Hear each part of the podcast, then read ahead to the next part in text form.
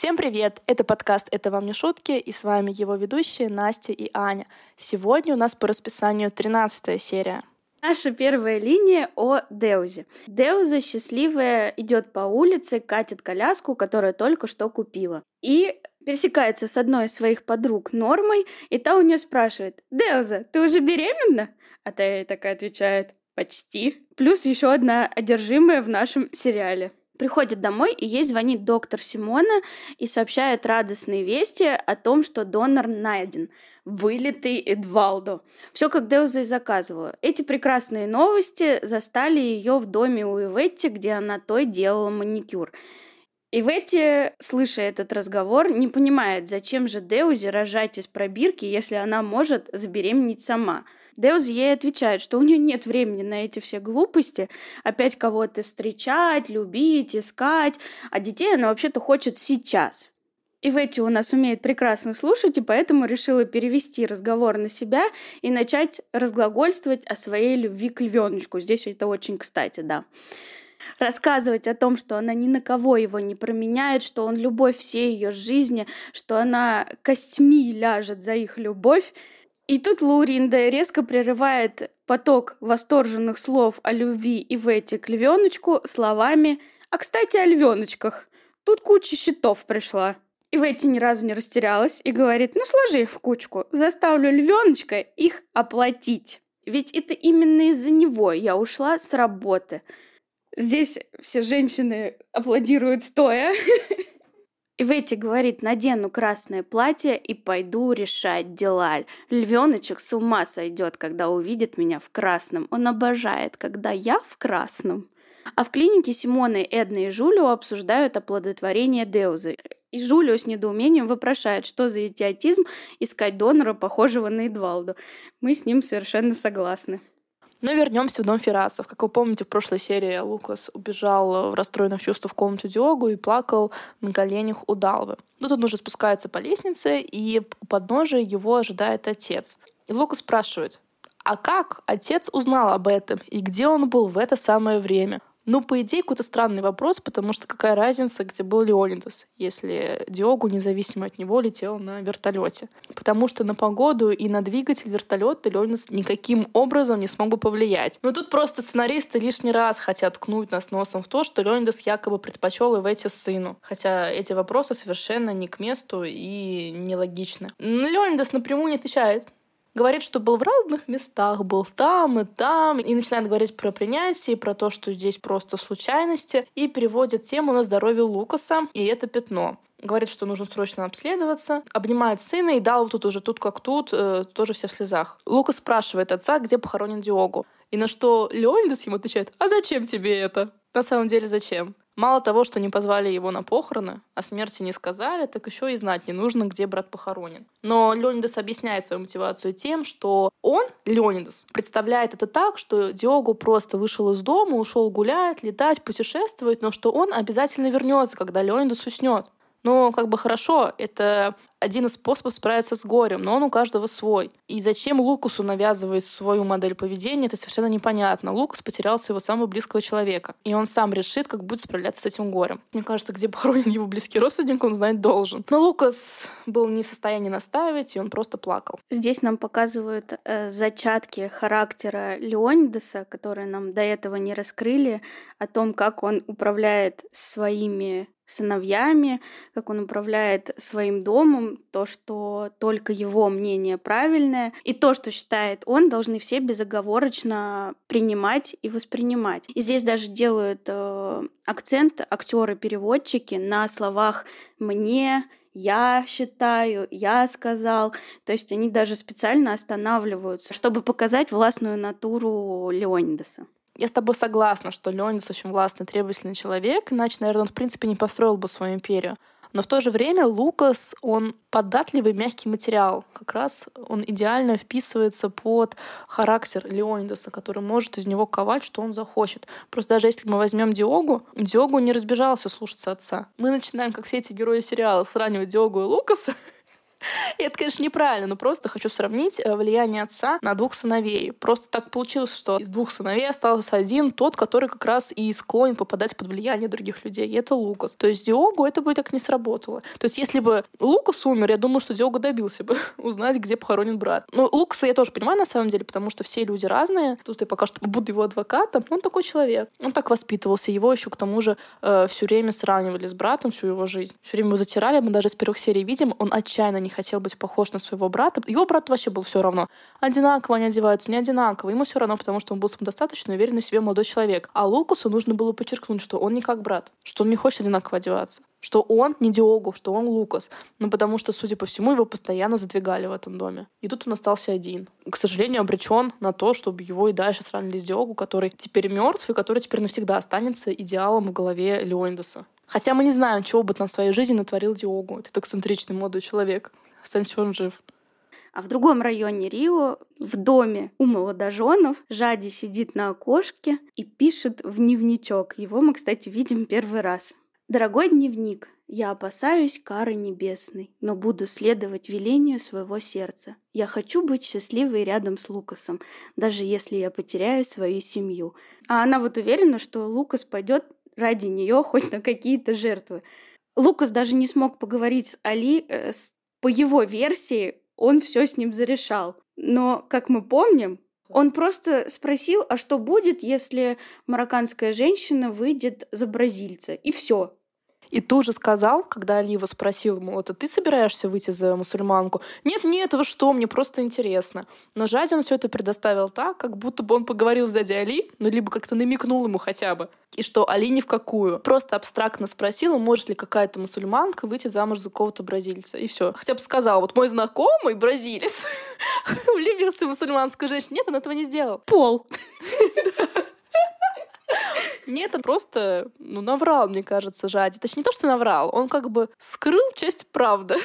Но вернемся в комнату Жади. К ней врывается Латифа и говорит, можно я заберу твой магнитофон? Жади говорит, да пожалуйста. И Латифа убегает. А в это время в комнате Латифа лежит Мухаммед, стучит пальцами по кровати и ждет свою суженную, ряженую. Заглядывает Латифа, Мухаммед ей такой пальчиком, иди типа сюда. Она ему говорит, нет, вот магнитофон, я скажу когда, и ты включишь. И убежала. Мухаммед продолжает нервно ждать. Латифа дает ему команду. Мухаммед включает, и тут вплывает Латифа со свечами. Мухаммед весь расплылся смотрит на нее как кот на сметану. Играет музыка, Латифа медленно водит свечами, приплясывает, потом ставит эти свечи, стаскивает Мухаммеда с кровати, и они начинают вместе танцевать. Ну, точнее, Латиф танцевать, а Мухаммед пожимать плечами рядом. Акелесгин на свадьбе и больше ничего в этом танце не делает. И тут Латифа как его поцелует. Он ее от себя отталкивает с возмущенным Латифа, а она сразу же начинает плакать. Мухаммед ей тут же устроил допрос с пристрастием. Что это такое? Откуда ты таким премудростям научилась? Латифа вся в слезах говорит, что научилась по фильму, много тренировалась, она старалась, она хотела его удивить. А как она тренировалась? Латифа от него отвернулась, боится на него смотреть, шепчет себе под нос, что он от нее откажется, что он ее бросил. И тут Мухаммед, а давай еще. А они в первую брачную ночь разве не целовались? Но он целовал ее тело. Нет, там был поцелуй. Он, конечно, был не такой, как в этой сцене, но тем не менее, они что там должны как-то что-то были делать всю ночь. Ну, в любом случае, Латифа научила его целоваться только сейчас. А Жади в это время все сидит, листает свой дневничок. Ну как листает? Три странички перебирает туда-сюда. И тут звонит телефон. Жади сразу хватает трубку, а там Лукс. И давайте послушаем. Завтра мы встречаемся там, где договорились. Я все приготовил, возьми с собой вещи. Я не разбирала чемодан. Что с тобой? У тебя грустный голос. Ужасная трагедия в моей семье. Завтра расскажу. Завтра. Ты очень нужна мне, Жади. Очень. Не оставляй меня одного. Я буду рядом с тобой всю жизнь, Лукас. Мы больше никогда не расстанемся. Мы предназначены друг для друга. Завтра в 10 часов я буду там и ни на минуту не опоздаю, обещаю. Конечно, я возьму вещи. Нет, нет, не сказала, случая не было. Я завтра им скажу. Но слава богу, что Мактуб вернулся, и все идет так, как они спланировали. И наверняка им ничего не помешает, потому что это же Мактуб. Поэтому будем верить счастливый конец. И здесь я бы хотела заметить то, что Жади вообще ни разу не считала эмоции Лукаса. Даже по телефонному разговору слышно то, что у Лукаса что-то с голосом, и он очень сильно расстроен. Но ее это вообще не задело. Ей на это максимально плевать и просто продолжает щебетать про их планы и то, что все предначертано. Но он на самом деле здесь сам сказал то, что я завтра себе все расскажу. Да, он сказал, что в семье произошло большое горе. Вопросики, почему она вообще у него ничего не спросила. Но с другой стороны, у них время точно ограниченное. Она же там э, урывками только по телефону может разговаривать. Да, конечно, это, это святое сказать про то, что им предначертано, что никогда в жизни они не расстанутся, и она будет его всю жизнь любить до скончания веков, и у них будет 100 тысяч детей. Но, тем не менее, время-то ограничено. Вот на его там э, перепитие в семье сложное, на это времени нет. Ну, хотя бы спросить она могла бы. Но они потом уже встретятся еще. Спойлер. И там тоже она, конечно, спросит, когда он расскажет ей, что случилось. Но давайте переспим эту ночь, и на следующий день Мохаммед уходит из дома, а Латиф отпрашивается у него на пляж. Мол, хотим с Жади посмотреть, погулять. Тот изменился в лице и говорит категорически нет, нельзя болтаться женщинам по улице, без мужчин. Сам отвезет свою красавицу к океану а жена только для мужа и должна сидеть дома, кошеварить, убираться и наводить уют. Я не поняла, как они должны воздухом дышать, если она даже на улицу не может выйти. Окошко дышать, как кошечка. Жади заявила с недовольным лицом, что ей нужно на почту отправить письмо дяде Али. Мухаммед хотел забрать, отнести его как раз по пути, но Жади уперлась рогом, говорит, что сделает это сама. И Мухаммед махнул на нее рукой. То есть, получается, Жади можно выйти на улицу, правильно? Желательно без поводка. Жади, конечно, очень недовольна таким положением вещей, то, что Мухаммед тут раскомандовался, и она об этом говорит Латифе. И еще она кое-что говорит Латифе, про что мы лучше послушаем аудио. Он ревнует меня. Он без ума от меня. Я не говорила, что свела его с ума. Жади, ты можешь быть счастлива с Саидом, как я счастлива с Мухаммедом. Надо только захотеть. Я счастлива с человеком, которого люблю Латифа. Видишь это? Я написала дяде Али, что больше не вернусь в Марокко. С ума зашла? Когда он прочитает это письмо, я буду уже замужем за человеком, которого выбрала я. А Латифа в ужасе от таких новостей. Она бежит за Жади, который уже побежал за своими вещами наверх. Латиф ее выспрашивает, а где это француз? Вот он тебя поматросил и бросил. И они вообще, эти европейские мужчины, ненадежные. А Жади гордо заявляет, что он не француз, а бразилец. И дядя Али его любит. Толкает Латифу на кровать. То есть она там летит полетом шмеля через плейн-комната, забирает свой деревянный чемодан и убегает из дома. И напоследок ей прям лицо крикнуло, что это Лукас. Оставила Латифу бедненькую в панике и в ужасе. Так не знает, что делать, и звонит, конечно же, Зурайда. Зурайда, услышав плач Ярославны в трубке своего телефона, начинает кричать, что это тебя Мухаммед обидел, да я ему моргала, выколю, пасть порву. Ну да, осталось только прилететь, хотя мы помним то, что самолеты от Феса до Бразилии летают как электрички. Но Латифа наконец собралась с мыслями говорит, что Мухаммед все хорошо, он ни при чем, а плачет она из-за Жади. И очень странно, что, в принципе, Зурайда подумала на Мухаммеда, потому что она же знает то, что Жади влюблена Лукаса, и они вместе улетели в Бразилию. Конечно, там они натворят делов.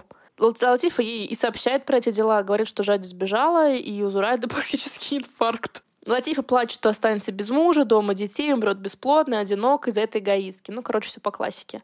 Но тут она слышит, что пришел Мухаммед и бросает трубку. Мухаммед видит, как его жена любимая ненаглядная плачет, начинает ее успокаивать, ворковать, выяснять, что случилось. Но Латифа сориентировалась и сказала, что скучает по дяде Али из Урайда. Он ей рассказывает, что в магазине все замечательно, прекрасно, и завтра будет открытие. Тут спрашивает, а где обед? Давайте послушаем, где обед. Обед? Обед.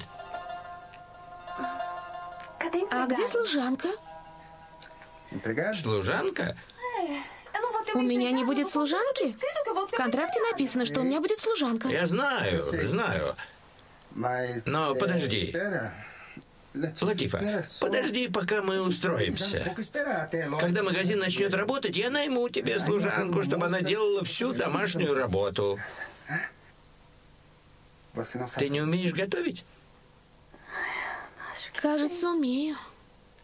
Латифа, я знаю, тебе пришлось убирать кухню. Послушай, Мохаммед идет и покупает обед, а завтра ты приготовишь еду. Не плачь, не плачь. Латифа молодец, все по справедливости. Ей же написали в контракте, должна быть служанка. Но, правда, Мохаммед ушел, Латиф еще горше расплакался от того, что служанки нет. Мне на самом деле интересно, Мухаммед берет девушку из очень хорошей и очень богатой семьи где, в принципе, девочкам не нужно было учиться готовить и убираться. И, соответственно, они воспитывались э, с тем прицелом, что они также хорошо выйдут замуж, такую же богатую семью, где у них будут служанки. То есть, в принципе, им не нужно уметь готовить, не нужно уметь убираться. Что тогда за претензии, что за предъявы? Просто потом по сериалу, насколько я помню, Лара Назира постоянно будет их ругать за то, что они там барашка не приготовили, пересолили, не досолили, что они вообще без руки. Так а зачем это нужно делать? Просто для галочки? Ну, а с другой стороны, чем им еще заниматься? На улицу ходить нельзя, можно сидеть только у оконца, книжки они не читают, кроме Корана. Вообще, во время сватовства Али рассказывала, какие у него распрекрасные племянницы, и когда Латифа знакомилась с Саидом, она вышла с печеньями, которые якобы приготовила она. То есть они здесь бросают пыль в глаза, то, что вот они у нас такие молодцы, все умеют, все делают. Скорее всего, женихи думают, что у них невесты all-inclusive. То есть зарабатывают себе баллы для того, чтобы подороже продастся. Да, по идее, они же танцуют, они учатся танцевать, и готовить. Наверное, служанка готовит обычную еду, а когда жена хочет порадовать мужа чем-то особенным, она готовит ему там, я не знаю, своими руками, с любовью, и вот потом еще танцует ему вечером после всего этого с полным животом. Ну ладно, засчитано. Но тем не менее, как-то дядя Али продешевил, отдал свою племянницу любимую, которая сто лет у него жила, какому-то нищеброду, которого даже служанки нет. Но он, видимо, отдал его с прицелом на то, что тот разбогатеет. Не на того ставку поставил. Ну, у него два снаряда. Ну а куда же пошла наша Жади? С чемоданом на перевес она пошла прямиком до почты. Кинула письмо для дяди и почапала дальше на место встреч. Здесь я обратила внимание на то, что Жади этот чемодан еле тараканит. Он такой тяжелый. Она идет и прихрамывает, и с руки на руку его перекладывает, и подмышку его берет, второй рукой придерживает.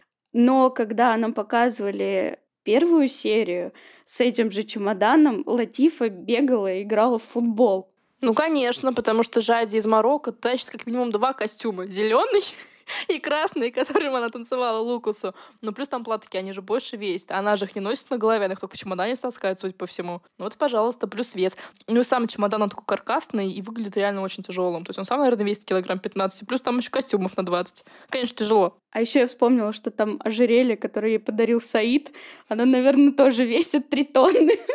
То есть ты думаешь, что она с собой драгоценности Саид забрала? Я думаю, да. Я думаю, что она меркантильная женщина. Любовь, конечно, хорошо. Но о будущем думать надо. Им вообще-то еще семью строить с Лукасом, а на это колье можно целый дом отгрохать.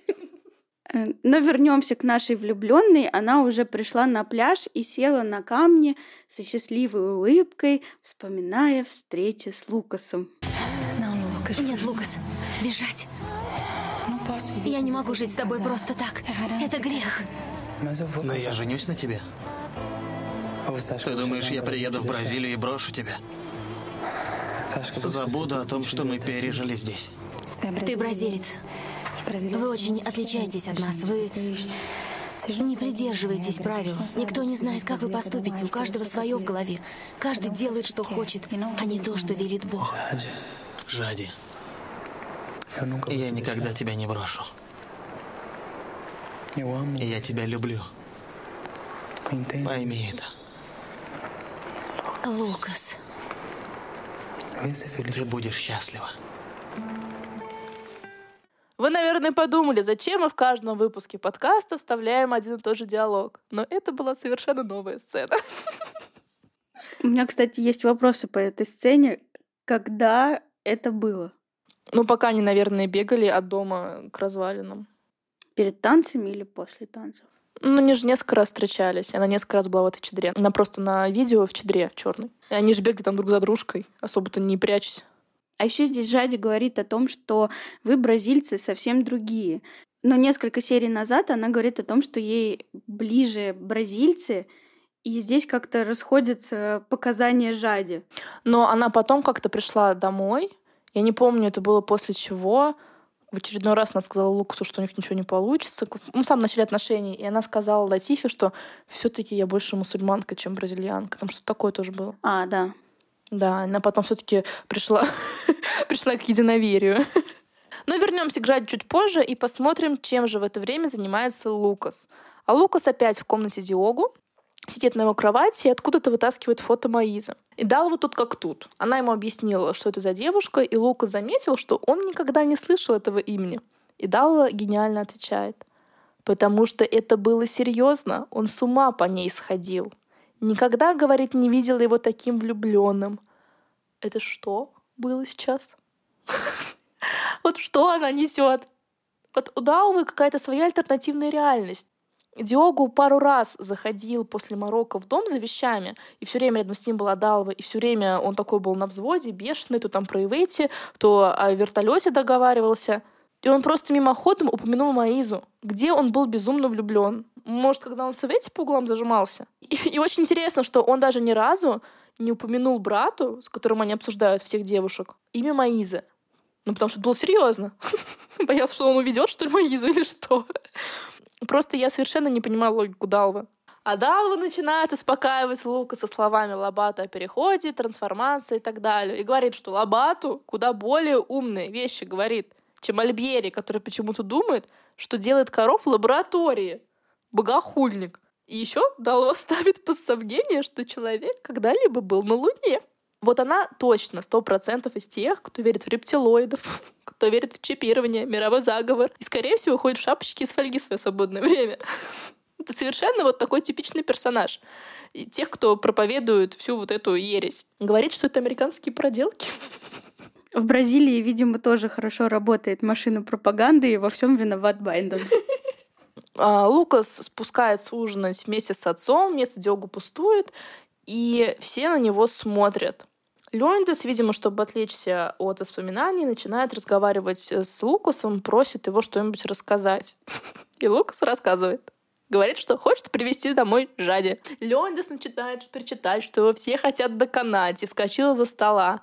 Дава, который, конечно же, опять рядом, говорит, что сейчас не время для шуток. А Лукас отвечает, что вообще это все очень серьезно, и эта девушка ради него бросила свой дом. Далва спрашивает, а она беременна?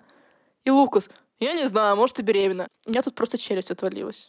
Я молчу про контрацепцию, про которую, судя по всему, Лукас не знает. Ну, либо он не знает, как происходит оплодотворение. То есть он допускает такую мысль, что Жади может быть беременна. Девушка из мусульманской семьи, которая почти уже выходит замуж за другого, и которая пока что не в браке с Лукасом.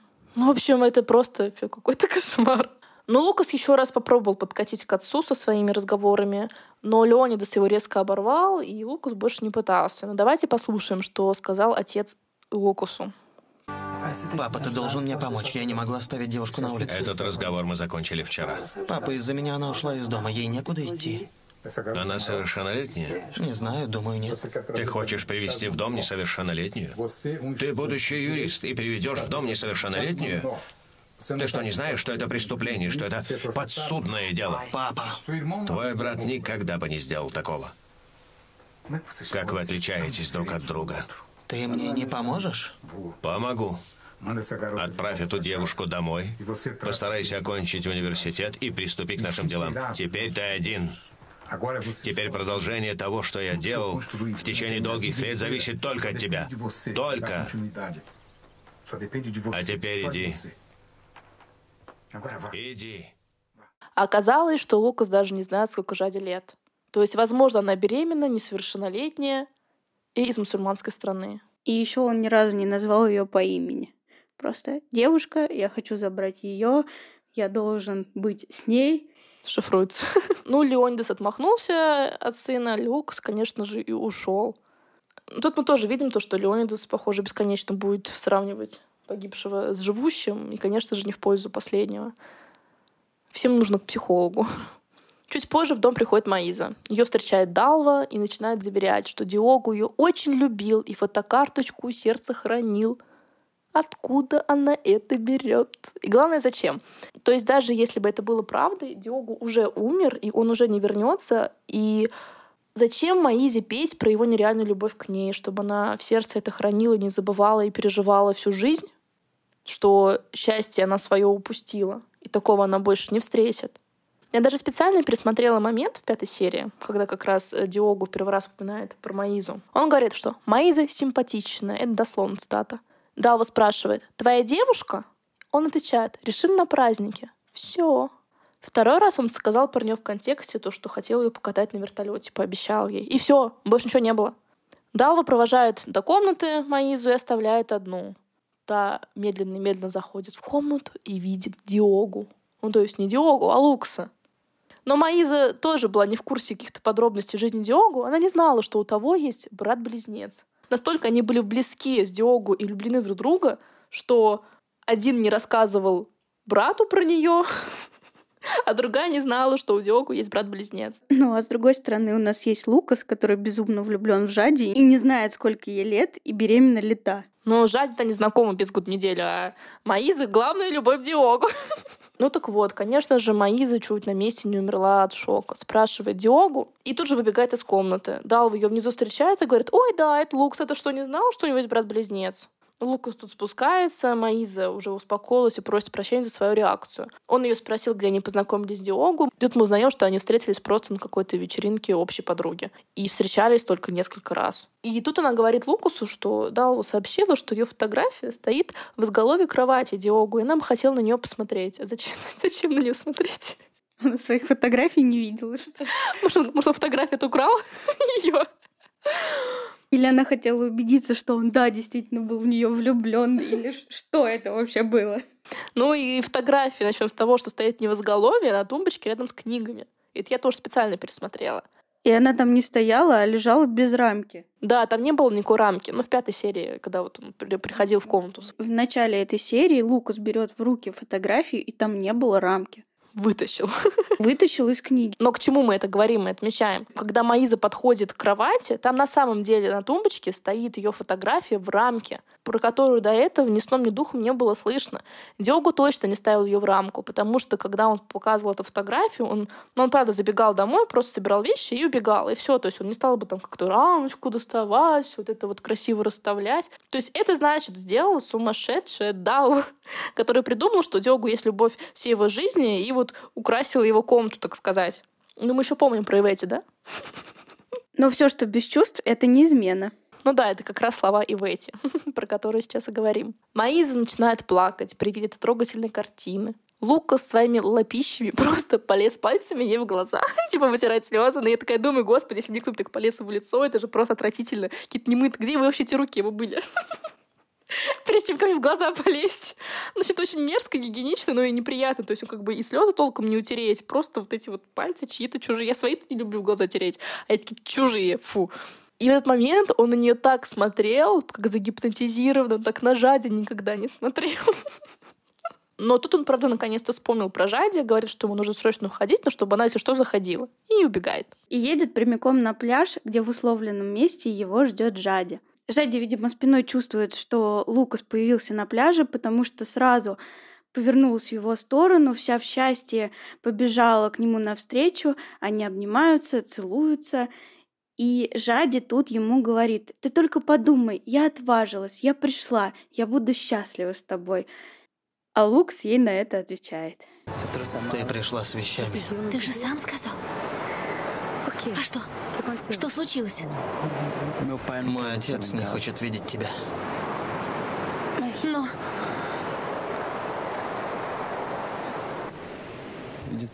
Говорит, что это неправильно. Что меня могут отдать под суд, и его тоже. Но...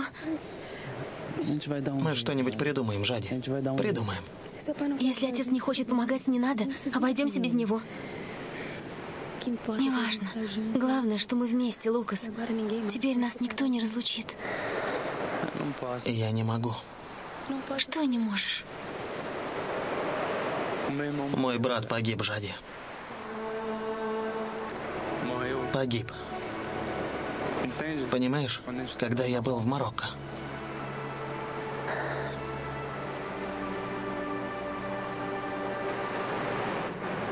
Ты меня больше не любишь?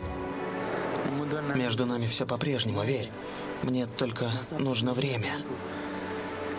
Чтобы уговорить отца, он совсем плохой, никого не слушает. Лукас. Я растерян, Жади, я...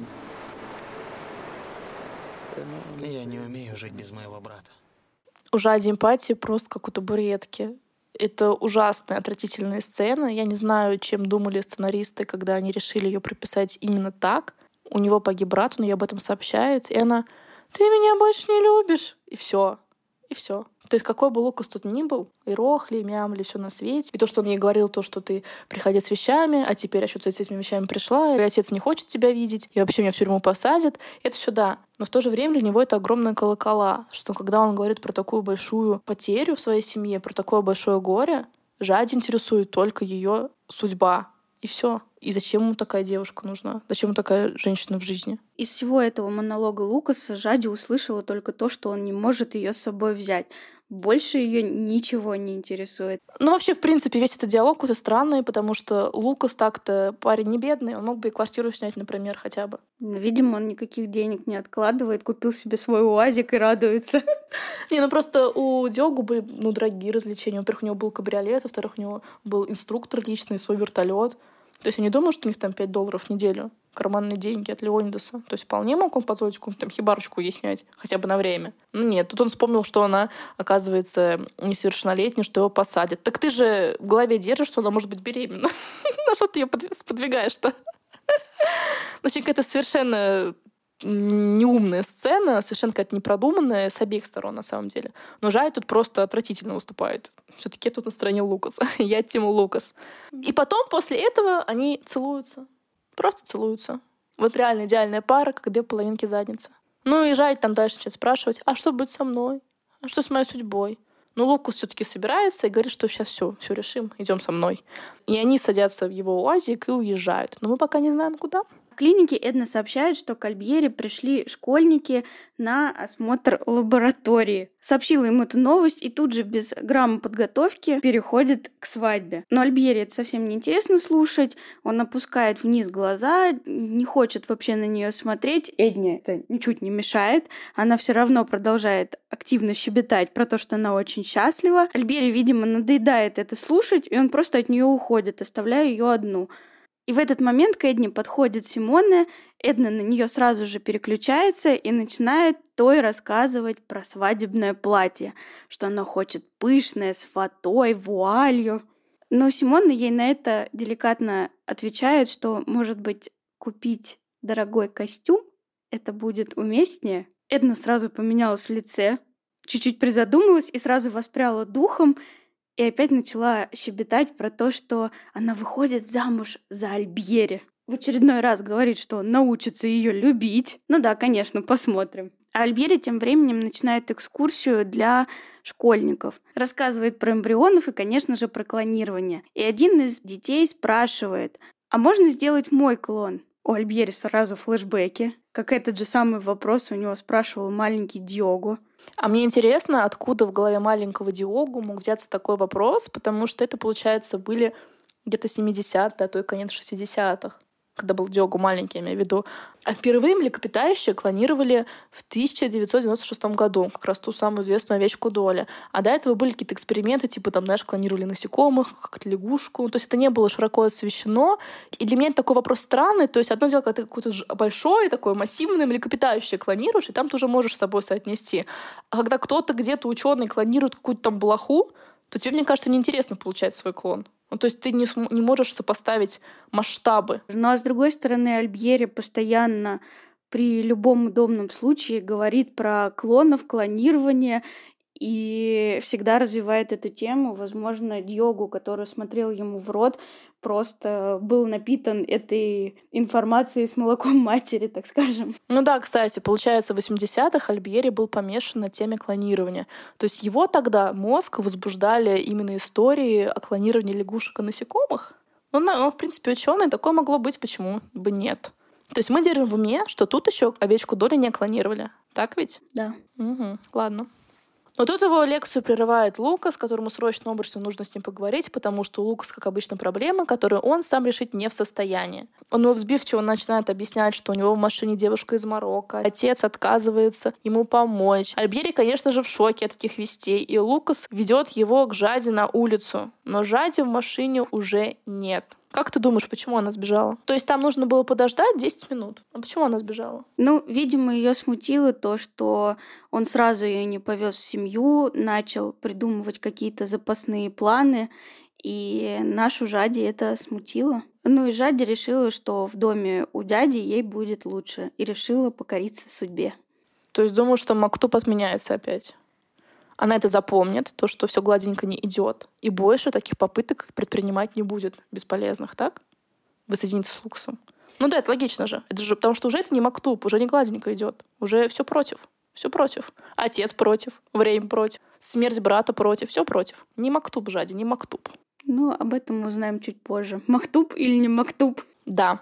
И серия наша заканчивается. А в следующей серии мы узнаем, услышал ли Господь молитву Латифы, на какую еще жертву придется пойти на Зире, и увидим мастер-класс по решению коммунальных проблем. Не переключайтесь.